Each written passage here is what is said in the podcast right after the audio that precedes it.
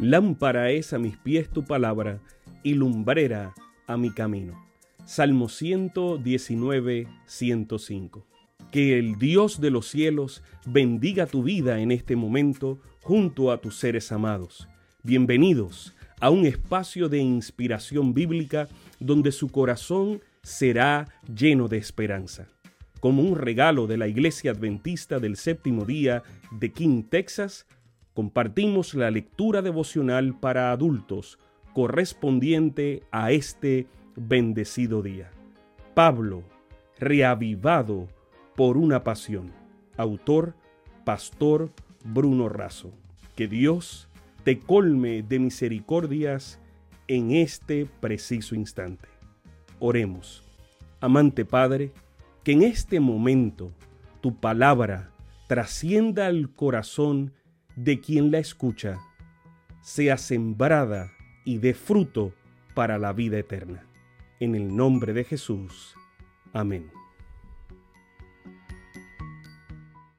El versículo para hoy se encuentra en 2 de Timoteo 2:1. Tú, pues, hijo mío, esfuérzate en la gracia que es en Cristo Jesús. Hoy celebramos un nuevo aniversario de la Reforma Protestante iniciada por Martín Lutero. En el capítulo En la encrucijada de los caminos del libro El Conflicto de los Siglos, Elena White cuenta que por su medio realizó Dios una gran obra para reformar la iglesia e iluminar al mundo. Página 113. Martín Lutero provenía de una familia de misioneros de un humilde hogar de Alemania.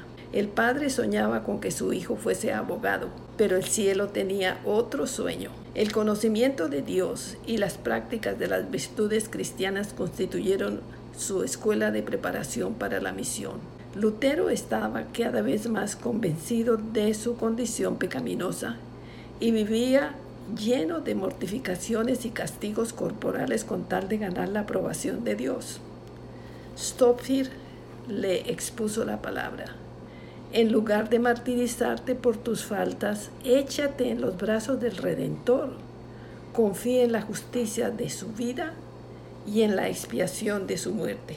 Ama a quien primero te amó. Lutero enseñaba en la Universidad de Wittenberg los salmos, los evangelios y las epístolas, con lo que abría el entendimiento a multitudes.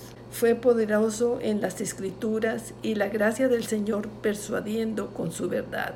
Mientras ascendía devotamente la escalera de Pilato, recordó las palabras de Pablo: el justo vivirá por la fe, que influyeron en su vida para siempre.